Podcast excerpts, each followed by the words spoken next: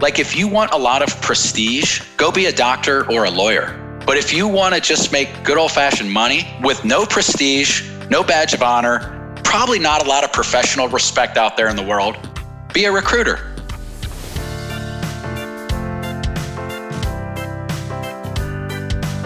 Welcome to the Resilient Recruiter Podcast. This is your host, Mark Whitby, and my special guest today is Joe Rice. Joe is the founder and managing partner of Joseph David International based in Phoenix, Arizona. J D I is ranked by Forbes magazine as one of the best executive recruiting firms in America. Joe started his recruiting career in two thousand five and has consistently been a top producer ever since. Welcome, Joe. Thanks for being here. Thank you, Mark. Thanks for having me. Awesome. So, Uh, you mentioned to me that one of your colleagues kept talking about a podcast he was listening to, and you didn't realize that it was, in fact, this one until I approached you about being a guest on the show. Hmm. Yeah. Yeah. Thanks for bringing that up. I just fired him.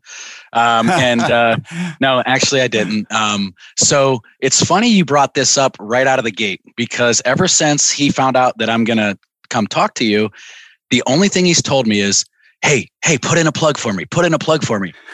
Uh, I'm like, what does that even mean? And so anyway, his name's Michael Tallarico. Uh, I call him the bearded recruiter.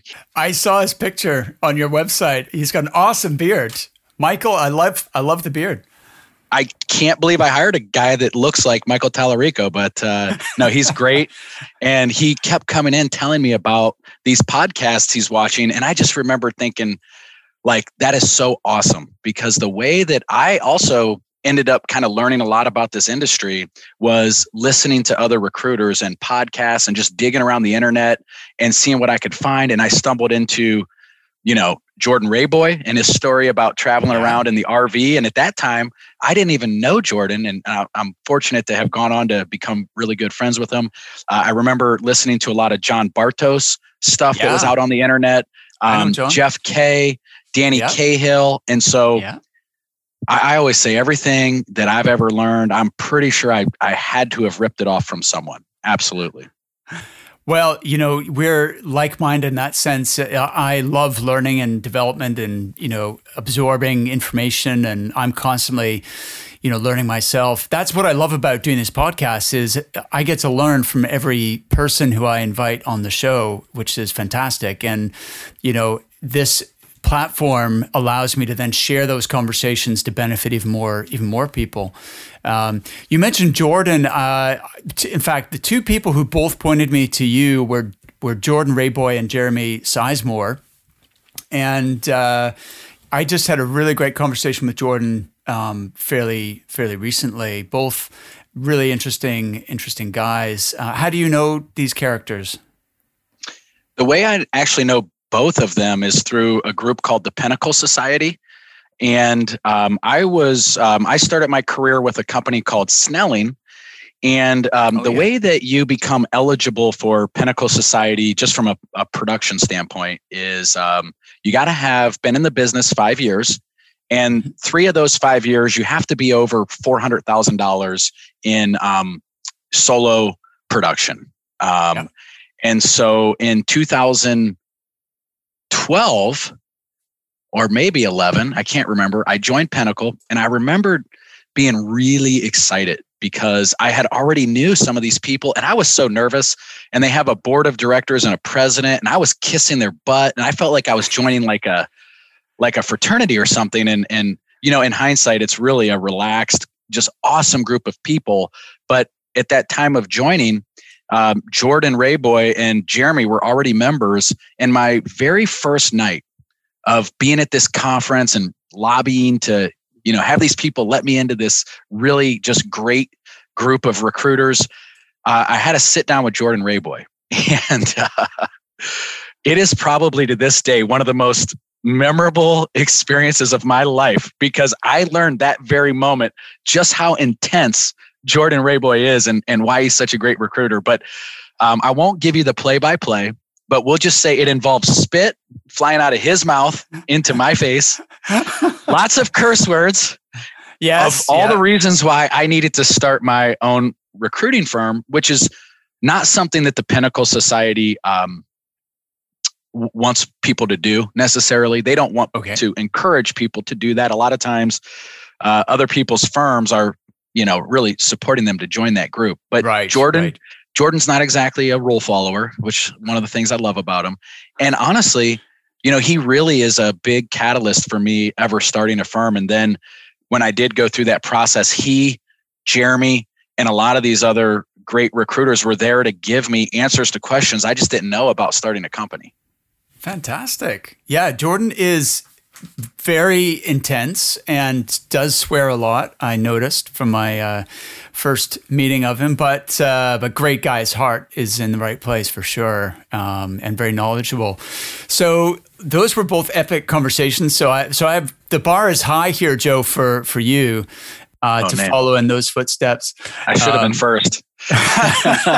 No, I'm just kidding. I'm just kidding. Listen, um, you, I, I understand looking at your website and, and from what I know about you, that your core market is hospitality. So this must have been a pretty brutal year for you. What, what's been your experience of the pandemic? Yeah, I mean, you hit it on the nose. Um, so when I got into recruiting in oh five, I was in college. I was part-time. I didn't go full-time recruiting until oh six, but it was all hospitality then. You know, that's what the company that I kind of stumbled into did. And I was still in college classes. Um, and I, I just, I worked hospitality from that point up until last year. That's all I ever did. And um, it's, it's very interesting. I took a little time at the end of the year here to kind of just reflect. You know, I think many successful people are just always moving forward. And so I wanted to stop and look back. And it was about March eleventh when the N B A shut down that I realized, oh man, uh, stuff's going to hit the fan.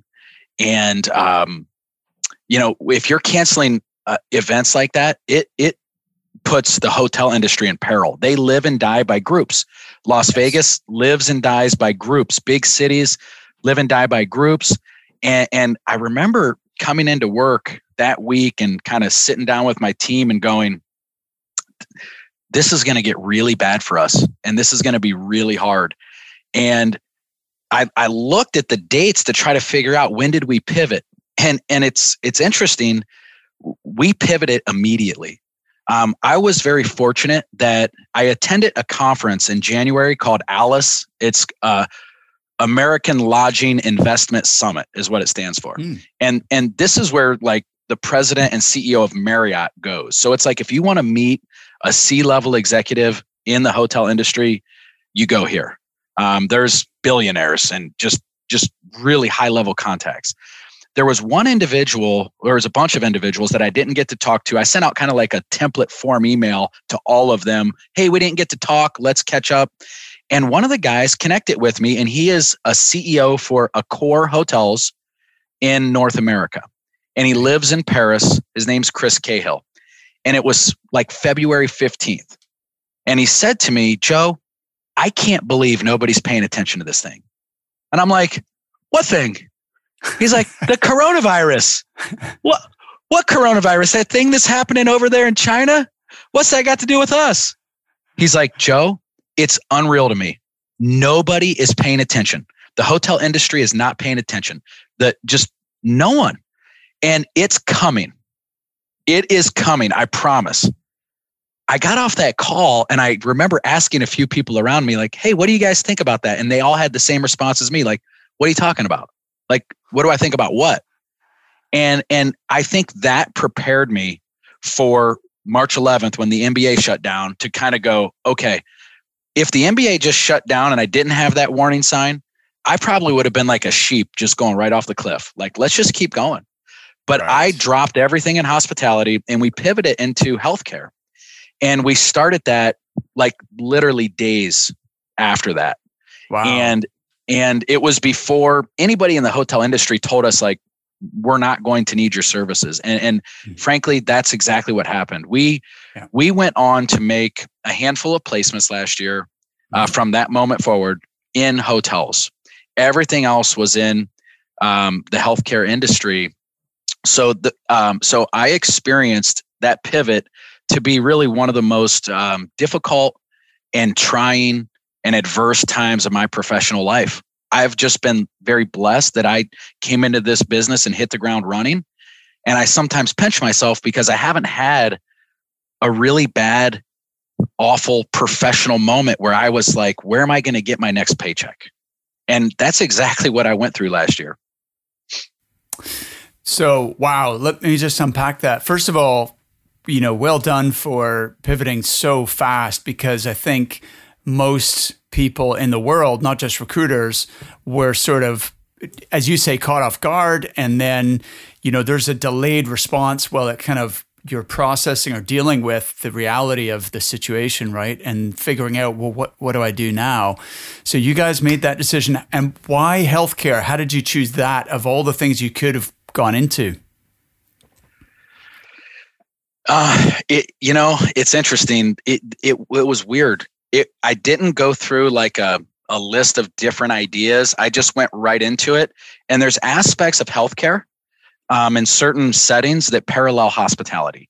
Um, there's okay. sectors and segments that hire hoteliers. And that was the reason I made that choice. It was the the most leverage I could have with my past to to leverage that forward to the future. Makes total sense. Okay, awesome. So it wasn't such a radical departure. There were some areas that overlapped that you, in terms of your experience, your contacts that you could leverage. Yes, and not so much um, some contacts, very, very few contacts, um, okay. but there is an intellectual capital. You know, I heard Jeff Kay and, and his organization call it um, market mastery of yes. understanding how the market works. Mm-hmm. Um, because there was a structure in place that was similar to a structure we were used to, whereas I, I don't know that I would have any semblance of understanding of a structure of, you know, um, I T or S A P like Jeremy Sizemore is in, or, you know, medical science liaisons like Michael Petrak. I just, I wouldn't get it. It, it. I had some understanding of that world in front of me as well. Got it. Got it. So we're talking about, I, I'm looking at your website now. Are we talking about senior living? Is that the kind of space that you're focusing in on? Yes. Got it. Got it. Well, look, I, it makes total sense based on what you said. And it's a, it's a growth It's a growth market as well. So um, now, what were the steps that you took? Because you're then ba- essentially rebuilding something from scratch. So it's almost like you're, although you have the market mastery that you mentioned, but as far as building a business, you're you're almost starting over. So what? How did you? What? Walk me through the steps. Yeah, some of the steps were similar to starting uh, the business the first time, and it, it really did feel like starting a new business, except not not quite as much of a dumbass as the first time. you know, I had you know a little bit more the second time.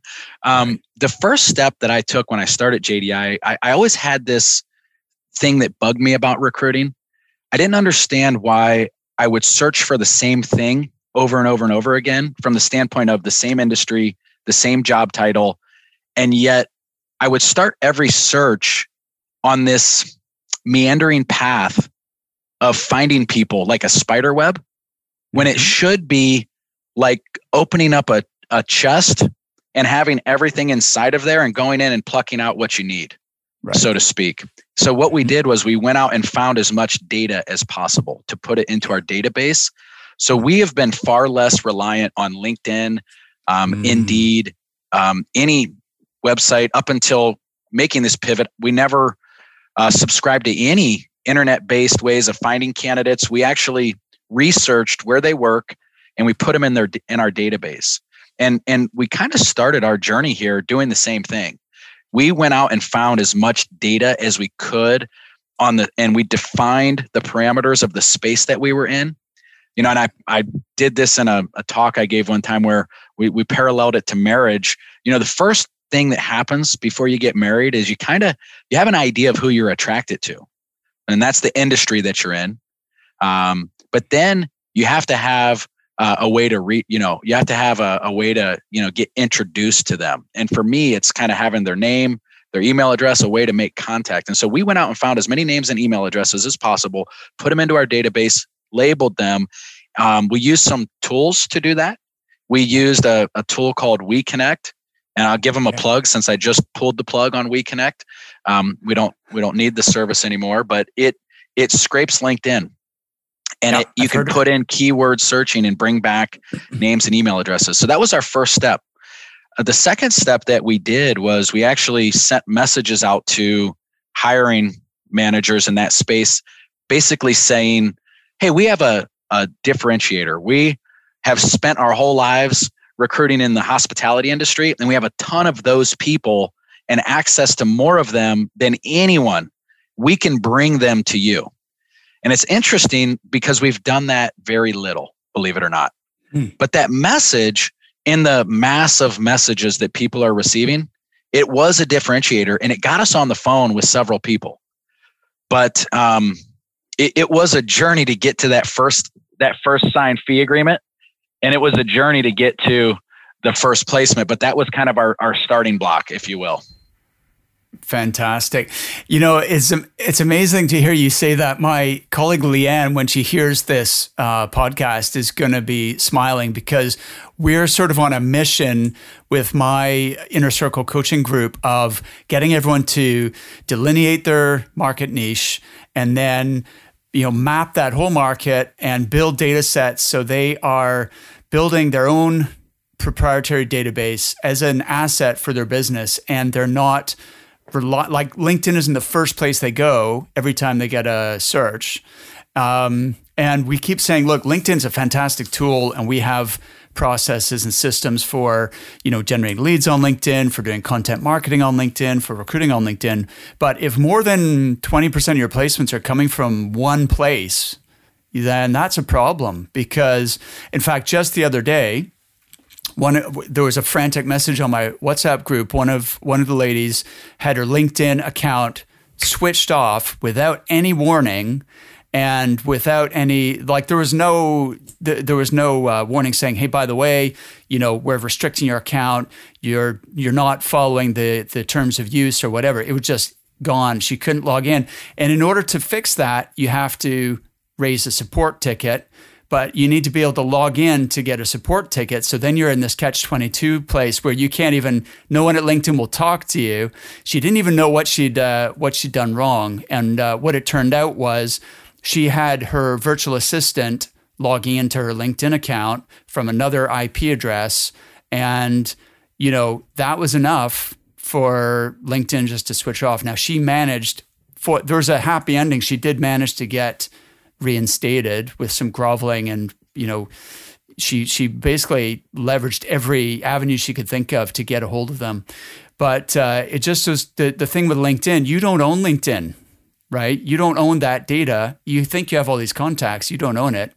So whereas if you build your own database and your own email list and your own, you know, these are assets that you actually own. So that makes, um, I think it's a smart. Smart move.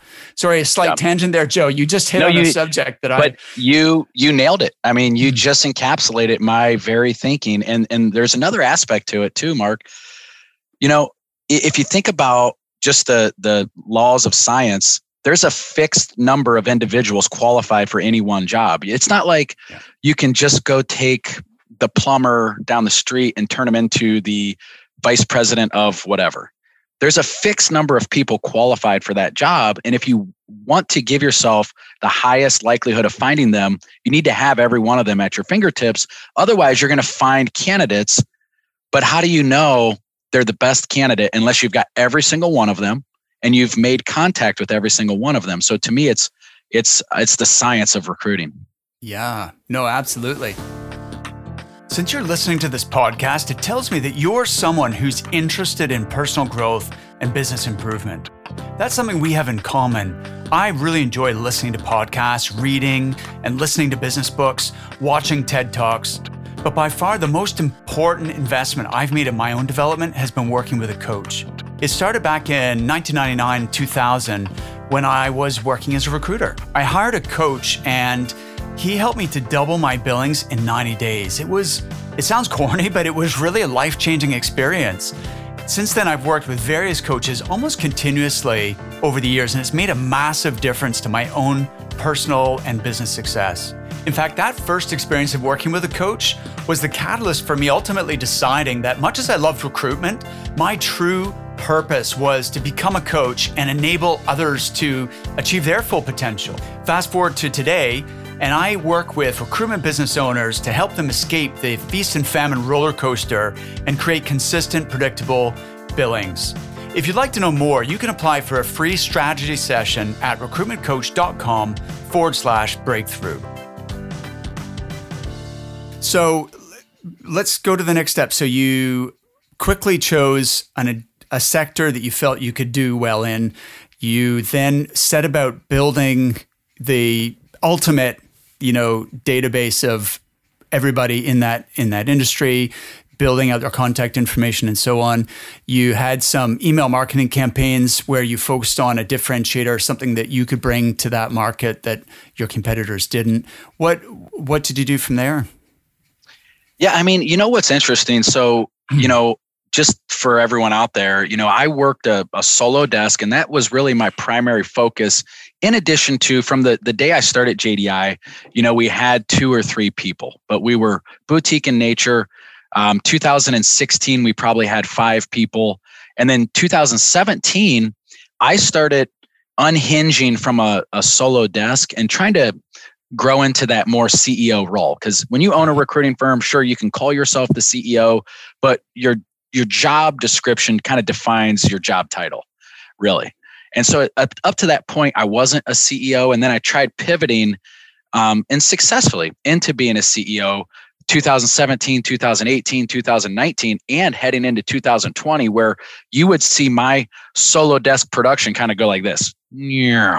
And that was exactly what I wanted, because I wanted my production to go like that, but the companies to go like that, so that right. I could, you know, get off the desk. And, you know, I've sat down and talked to folks like, like Danny Cahill or Jeff Kay about that very thing. And, and that's part of it. So I was very much off of a desk in, in many parts, you know, up to March, and still doing a lot of um, biz dev, client management, but hadn't really picked up the phone to recruit a candidate in a long time, you know, um, hadn't really made a lot of cold calls to get new clients uh, in a while.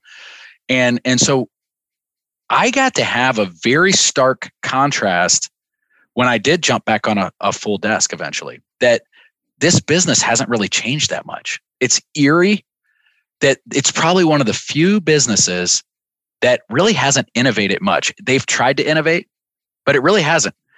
And the way that we made this turn was just good old-fashioned hard work. There was nothing scientific or magical beyond getting the data. And at that point, it was phone calls, email, and activity. All those things that we think about with activity and getting into phone calls. And, and it was just barbaric, caveman-like recruiting. Well, okay. So what does, first of all, what's your definition of hard work? Like what, an activity, like what sort of things were you guys doing? What's a t- what was a typical day? Yeah. A typical day is uh, honestly picking up the phone and making, you know, seventy phone calls to try nice. to get business. Yeah. You know, um, sending out mass emails, which is, is effective. Um, but uh, using any mode of communication you can in an outbound manner to land a phone call of some sort, yeah. you know, to to try to uh, make someone aware of who we are and what we can do for them. And our messaging started out, we've done hotel recruiting. We can help you bring that talent to your industry. And it pivoted into, we do healthcare recruiting. We can help you find those types of individuals. Right. Well, I, I suppose once you got into it, then you developed that expertise and you could legitimately claim to to specialize in that, right? So the messaging yeah. evolved. Um, really interesting. And what I love about that story is I find, uh, like I'm I'm a big believer in the good old-fashioned telephone and in digital marketing as well. I think it's a combination that is kind of the recipe for success. But a lot of people before the pandemic got a bit seduced, like they kind of forgot that what recruiting really was. And they got used to, you know, they sent out emails and they sent out LinkedIn messages and they were able to do deals. And they got seduced into thinking, oh, this is the new way. This is how we work now. And they forgot about the fundamentals of what they initially made them successful. And it's a it's a rude awakening to then have to get back to that. And some people just couldn't really... They couldn't really make that adjustment um, because the volume of activity you're talking about, the fact is most people are not willing to do that. You know, uh, uh, so if someone's making five calls a day and saying, this isn't working, there's no business out there, to me, I'm like, well, you haven't, you can't really say that yet because you haven't spoken to enough people. Like if you, if you make seventy calls a day for a month and don't get a single job, then, you know, there's, uh, there is a problem in your industry. You need to focus on a new industry, right? But, um, so you guys did caveman, uh, recruiting. I like it. Um, and what happened? You know, it took time. You know, I, I, yeah. I went back and looked at it, and the first, um, just marketing call that I took with uh with someone outside of the hospitality industry was was March twentieth, and one of my recruiters at the time who who left us last year, great guy, but just realized like, man, this pivot isn't for me. Uh, his name's Ryan McKellips. He got us on a phone call with a company to talk about bringing them hospitality talent. That was March twentieth, and subsequently we we subsequently we went on to have several more calls like that over the course of the next month. But it took us a solid probably thirty days to get that mm. first signed fee agreement. So wow. You really think about that, and you know, persistence is, is kind of the engine. It's the engine. And um, I heard someone, you know, speak on this this morning actually, and and the fuel is faith. You know, believing that this this is going to work out for you. And so my job in a lot of ways was to try to instill persistence and, and demonstrate persistence, and instill and demonstrate faith. And and because the results didn't come immediately, it was a lot of hard work. And and we have a little saying we have around here, we call it hustle and grind. You know, I, I always have always said recruiters are really kind of like um, white collar garbage men and women. I mean, okay. this is not, this is not a, like, if you want a lot of prestige, go be a doctor or a lawyer. The, you, g- go work at a university. But if you want to just make good old fashioned money with no prestige, no badge of honor, probably not a lot of professional respect out there in the world, be a recruiter. You know, we're six figure garbage men, I say. And, and that's basically what we went into. And um, at any rate, we ended up getting our first contract probably within thirty days. We got our first placement, a signed offer letter, June eighth. Okay.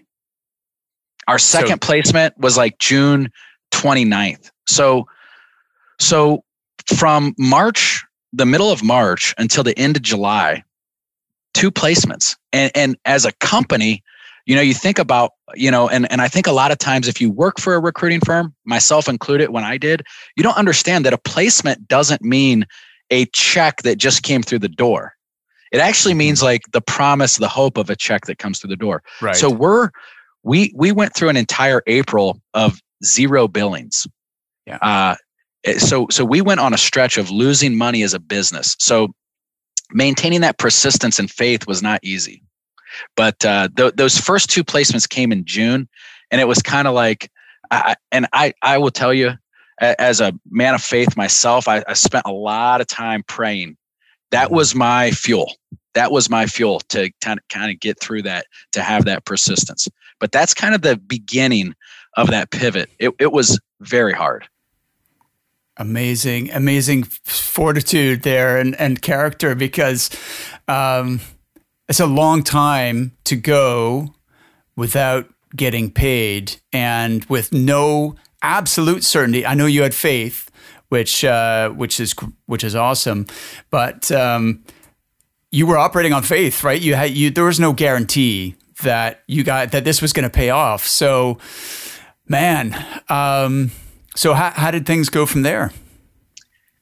Well, you know, it was um, it was a trying summer, you know, mm-hmm. because while we did get those first two placements in June, and it's so funny how your your um, your paradigm changes when when your world gets shaken up. You know, if, if we did, you know, if we had a, a month where we produced two or three hundred thousand as a company, it was kind of like golf clap. And now, now one placement. One placement, and I was like, release the balloons. Let's celebrate. It, your paradigm changes. And and honestly, right. there's a little blessing in that. The just the the uh, humility and also the awareness of how blessed you really have been. It's it's a good wake-up call. Um, but July, I, I think we did one placement the whole month, and it was a healthcare placement. It was a teeny tiny little fee. Our average fees in our company are about thirty thousand. This was about a third of that. We probably the last several years had maybe one percent of every invoice we send out is under fifteen thousand dollars. And and so we had a little baby placement in July, and I just remembered just kind of this feeling in the office of like, it felt like the dog days of summer where maybe you're working outside and you're digging a ditch, and you know whatever movie you've seen, people sweating and working hard. It and and no reward. It really felt like that. And even I was struggling to kind of go, how do I motivate myself? How do I try to motivate these folks here? And um, I, I will tell you one significant finding I had is the power of team. Mm. You know, um, a team. Everyone has their role in that, but the way that some people stepped up, I mean, it was just inspirational. And Michael Tallarico is one of them. That guy just has a motor, and he just, he didn't change. He worked hard before the pandemic. He worked hard after the pandemic, and he kind of followed in blind faith and just kept working hard. And, and we lost people. You know, we yeah. went from a team of twelve people down to a team of five people. Mm-hmm. And some of those, unfortunately, we had to make the decision to to make that change because we we we no one that left our company was someone that we didn't love, but we had to make those changes. And some people had to make the decision to opt out. They weren't able to make the same amount of money. We had a single mom whose yeah. um, compensation we had to reduce, and she had to make the business decision to provide for her family. Um, but as the C E O who just cares about everybody, it was really painful to go through not only this difficulty making money, but watching these people leave and, and knowing you couldn't fault them for it. But the ones that stood by and fought with you, that provided me so much inspiration um, mm. to, to get me through that year. That was just so powerful. And as a recruiter, something I never really thought about. I've always thought mm. about it as just a, it's a, it's an individual sport, you know, like swimming or something. You you go out yeah. there and compete on your own, and, and it's a team sport. It really is. Awesome. That's that's uh, that's a huge positive takeaway from that. You know, the the the tightness of the team that's that stayed. Uh, you guys must be um, like unstoppable now. So, you know, what kind of enduring strategies or lessons are you taking forward that you think, you know, changes you've made that will you'll continue with even as the market, you know, hopefully in twenty twenty-one here gets better and better? Yeah. So, you know, I've always thought that uh, the end game of our activity is to get on a phone call. Yep. So whether it's a um, um, M P C voicemail, hey, I've got a candidate. Do you need a candidate type of call?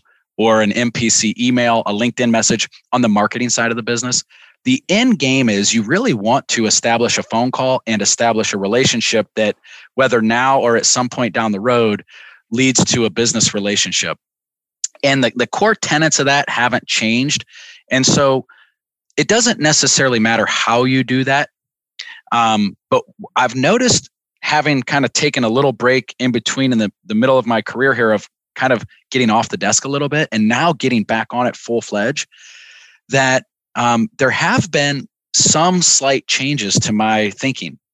Um, there's so much communication out there uh, that, you know, if you think that one email is going to be looked at and read and you don't want to hurt someone's feeling by sending another one, you're you're wrong. you know, it probably takes three, four, five, six, seven emails. Um, calling someone one time isn't enough. And I'm a very persistent person. I think it's been one of my, you know, keys to success. And, and so persistence is more important now than it's ever been. Yeah. The second thing is getting on a phone and establishing a relationship, interestingly enough, is not as important. You know, one of the folks I work with here said that in the dating world now, people kind of jump into bed first, get to know each other second. Now, I, I, I don't personally agree with that. I don't. I'm, I've been married for twelve years now, and and um, I, I have not been a perfect angel leading up to that. But I don't think that's the way it's supposed to be done. But that's not what we're here to talk about. But I think in a lot of ways, recruiting's like that now. It used to be you get to know each other, and then you jump into bed and do some business together. And and what I'm finding is it's it's the opposite. I'm jumping into bed with clients to just transactionally get a recruiting assignment from them. And then I get to know them and build a winning relationship. And the way that that's changed my um, strategic approach at a tactical level, my emails that I send out now, they're not requesting to get into a phone call with you. I'm sending marketing emails that say, I've got a candidate who do- has done this, this, this, this, this, this, this. They're looking to make a change right now. Do you want to see the resume?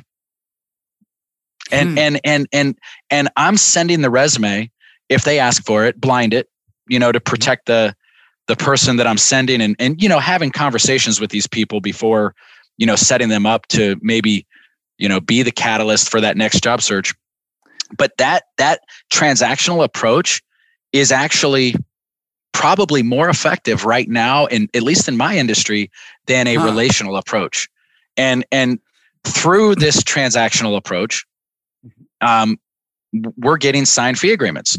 We're doing searches, and the best sermon you could ever give on being a great recruiter is a, a firm demonstration of sending them top talent. That's it. And so once you get that signed agreement, your relationship is fortified with your ability to deliver talent. Um, on the recruiting side, Mark, it's just, uh, for me, I, I, it's crazy. Like, I sit there and make F- phone call after phone call after phone call, leaving the same message about a search that I have. And, and I mean, I get a search and I immediately just pick up the phone and I start calling people and telling them about the search that I have. I'm going to support that with an email that'll go out there, but it's not, it used to be, I would send an email to the candidates and I would sit back and wait for the responses and I would, you know, facilitate from there. It's now just tactical warfare. Pick up the phone and it's a numbers game. Call, call, call, call, call on the recruiting side of that. And then the other thing that we've done really, really well that everyone should be doing, I've noticed that this, it comes as maybe common sense to some, and to others, I feel like recruiters have tunnel vision. You have to understand the value of every phone call you're in. And so probably the greatest source of new job orders and business for me is recruiting.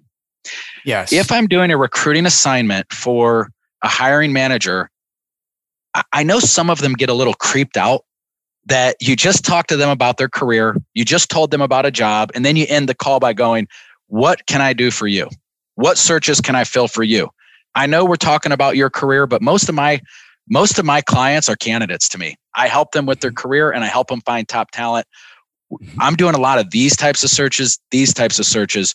What, or I'm saying, hey, I just got a great so-and-so, so-and-so. Do you want to see the resume? But, and it's, it's not all the time. And Jordan was in our office about two months ago and he gave a little talk for everybody. And he said something that I love. He said, average recruiters sometimes do what great recruiters do, you know, and, and, and I'm going to botch what he said, but he basically said, but great recruiters, they always, every single time, they do these actions. Not sometimes. Right. They great recruiters always do what me- mediocre recruiters do sometimes. Right. And this is this isn't a very complex business. Every time I talk to someone who could hire a candidate from me, I try to get business from them, and then we we kind of say it being in the in the clinch of the pit bull. Once the pit bull gets his hands on you, you could say no.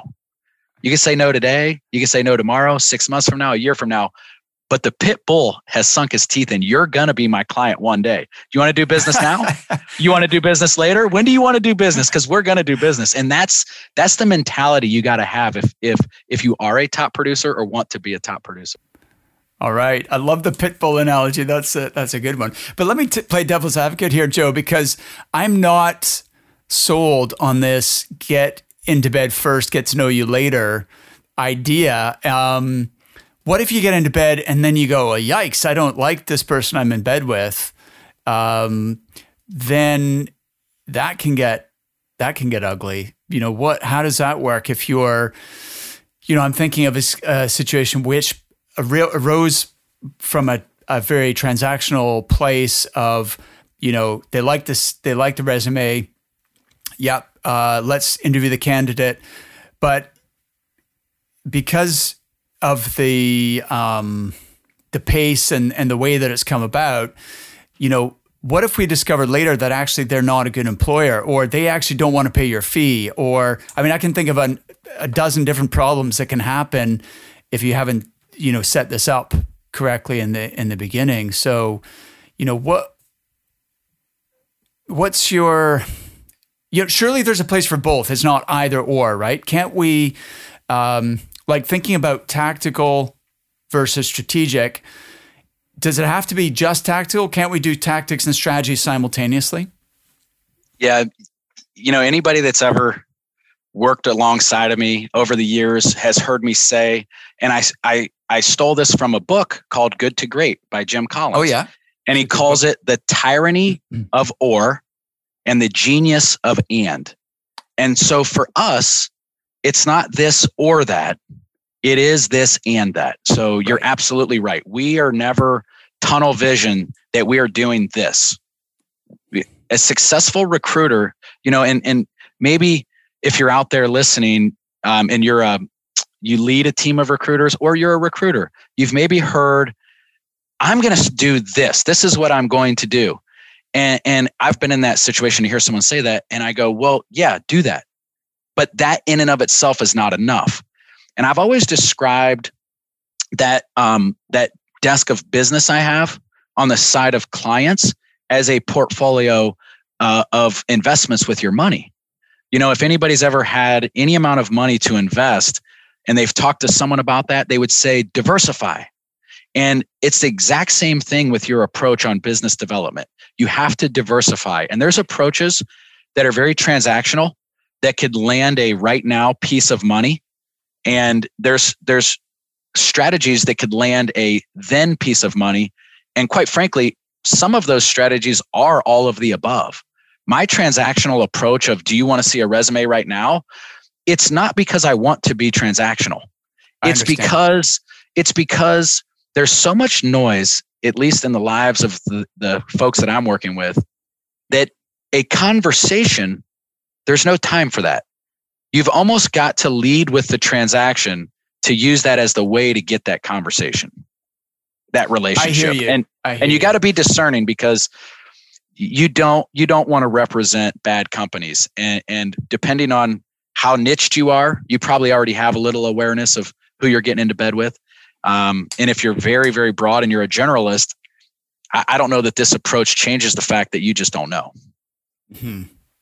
Well, listen, what, one thing I agree with you one hundred percent is the persistence piece and the fact that you need to follow up multiple times, you know, whether it's telephone, email, or whatever channel, you know, we're communicating on. Um, we actually use a tool, I'll give them a plug, called Interseller.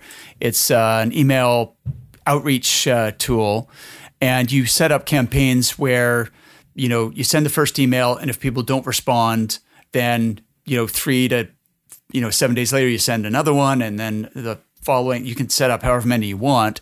Um, and it's amazing how many people respond to the second or third email, but they didn't respond to the first one. And if you hadn't sent the subsequent messages, you would have just lost that opportunity without even realizing how much money you're leaving on the table.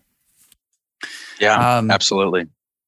So look, uh, what, what's twenty twenty-one look like for J D I? You know, what, what are your plans for for rebuilding and and getting even stronger? Yeah, you know, I'm a, a um, an A-type personality, you know, and and Jordan Rayboy is an A-type personality. Jeremy is. We've had some epic fights, by the way, like some really? epic okay. fights. Jordan and I are probably like two brothers that um, love each other, would do anything for each other, but probably will will come darn near close to killing each other four or five times in the course of a lifetime. and uh, and Jeremy, much the same. And one plug about Jeremy: nobody can do a better handstand than Jeremy. He was over at my house, and okay. I'm in Phoenix, Arizona. Everybody has a pool out here. Uh, I got a pool, and Jeremy's in my pool, and it's five feet where we're standing talking. It's kind of evening time, having a couple drinks, and uh, he can do a handstand anywhere.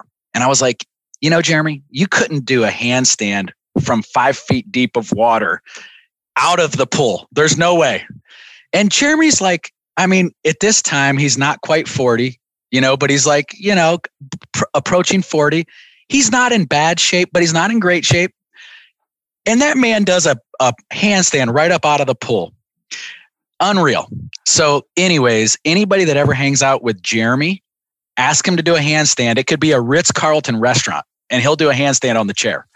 Um, anyways, that had nothing to do with the question you asked me, but funny story nonetheless. Um, we ended up finishing up the year having one of the best quarters we've ever had in the history of our company. Oh, awesome.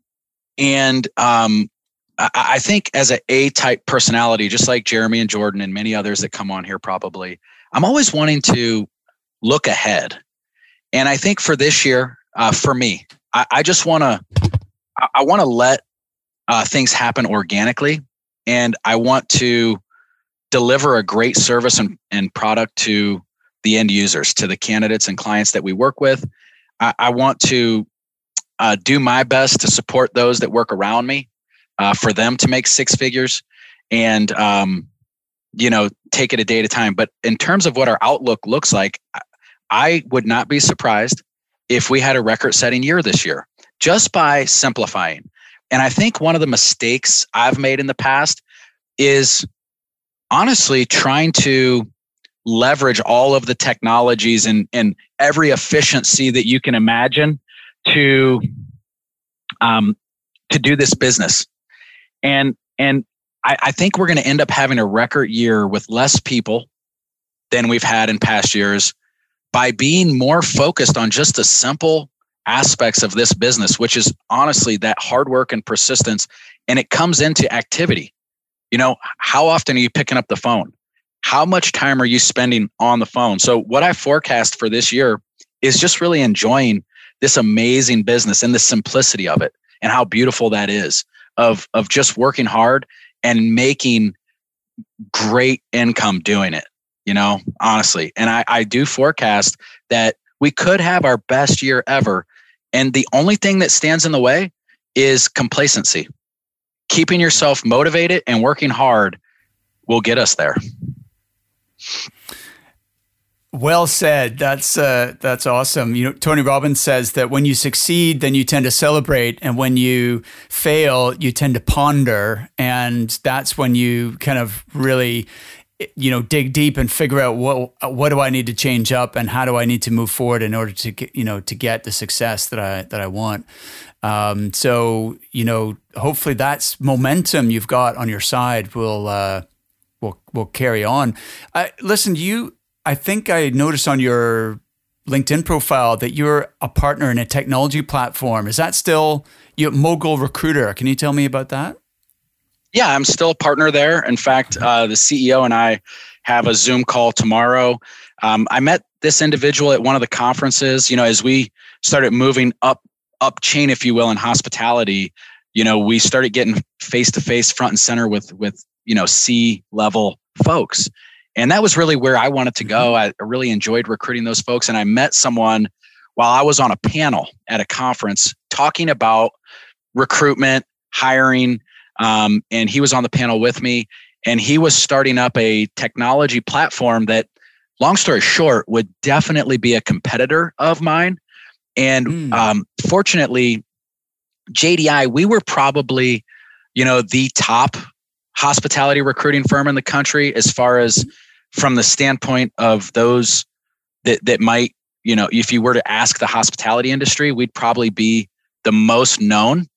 Um, but so I, I would think there'd always be a, a, a shrapnel of of revenue for us. But this is a technology that could kind of take a lot of our business or put us out of business. And I thought, boy, that seems like something that could happen, where you could take a platform like a LinkedIn and mm-hmm. curate it to only the people that your eyes want to see, that are maybe a luxury hotelier.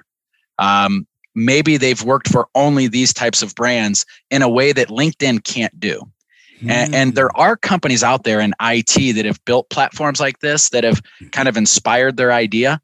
Um, I think they too are, are, you know, set back by what's happening in hospitality, but um, this is just an amazing platform. So I actually put some skin in the game uh, to become a partner, and then uh, with some participation and providing some support to them, also was gifted some shares in the company. So I'm a, a partner and, and a minority partner for sure. I'm not involved in the day-to-day operations. Um, they have me listed as an advisor on their website, but Um, it, it's something that I certainly believe has potential to be something very big. Mm. It's a smart, it's a smart move, Joe. You know, just think about the blockbuster executives who were offered the chance to buy Netflix and they passed. You know, they they must just, I don't know how you get over so, like a decision like that, right? So I, I'm not suggesting you're a blockbuster. There's, I don't believe that technology is going to um, remove the role of a of a recruiter.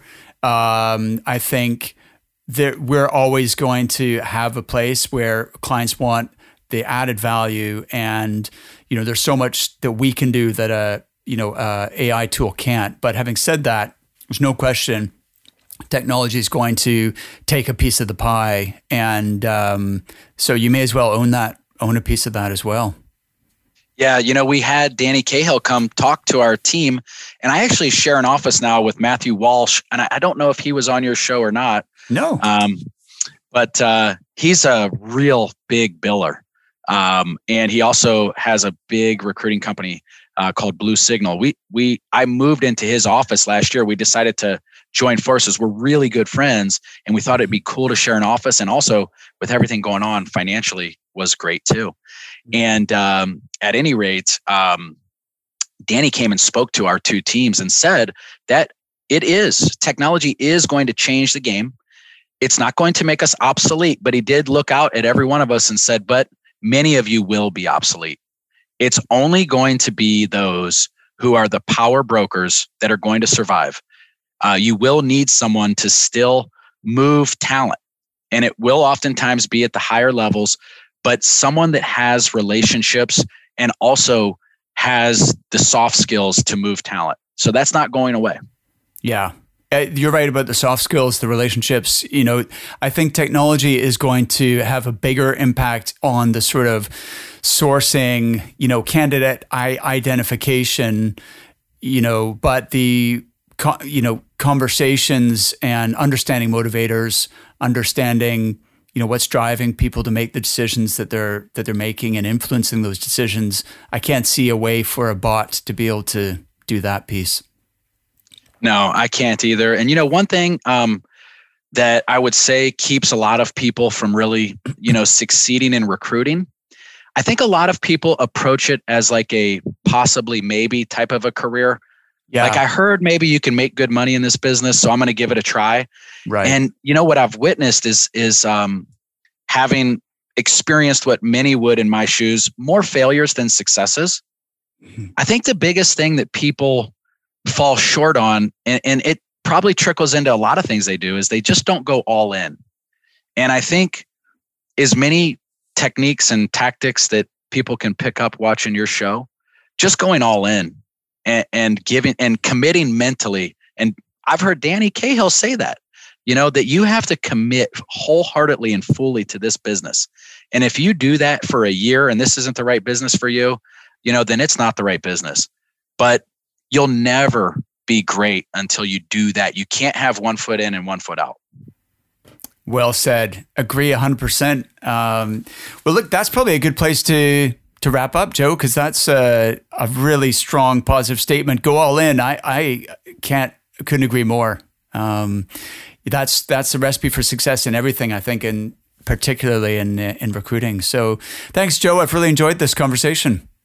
Yeah, thank you, Mark. I really appreciate it. Thanks for having me on.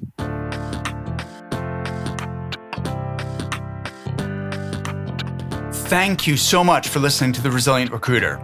If you've enjoyed the show, the best way you can show your support is to click that subscribe button. Thanks again, and I'll see you next time.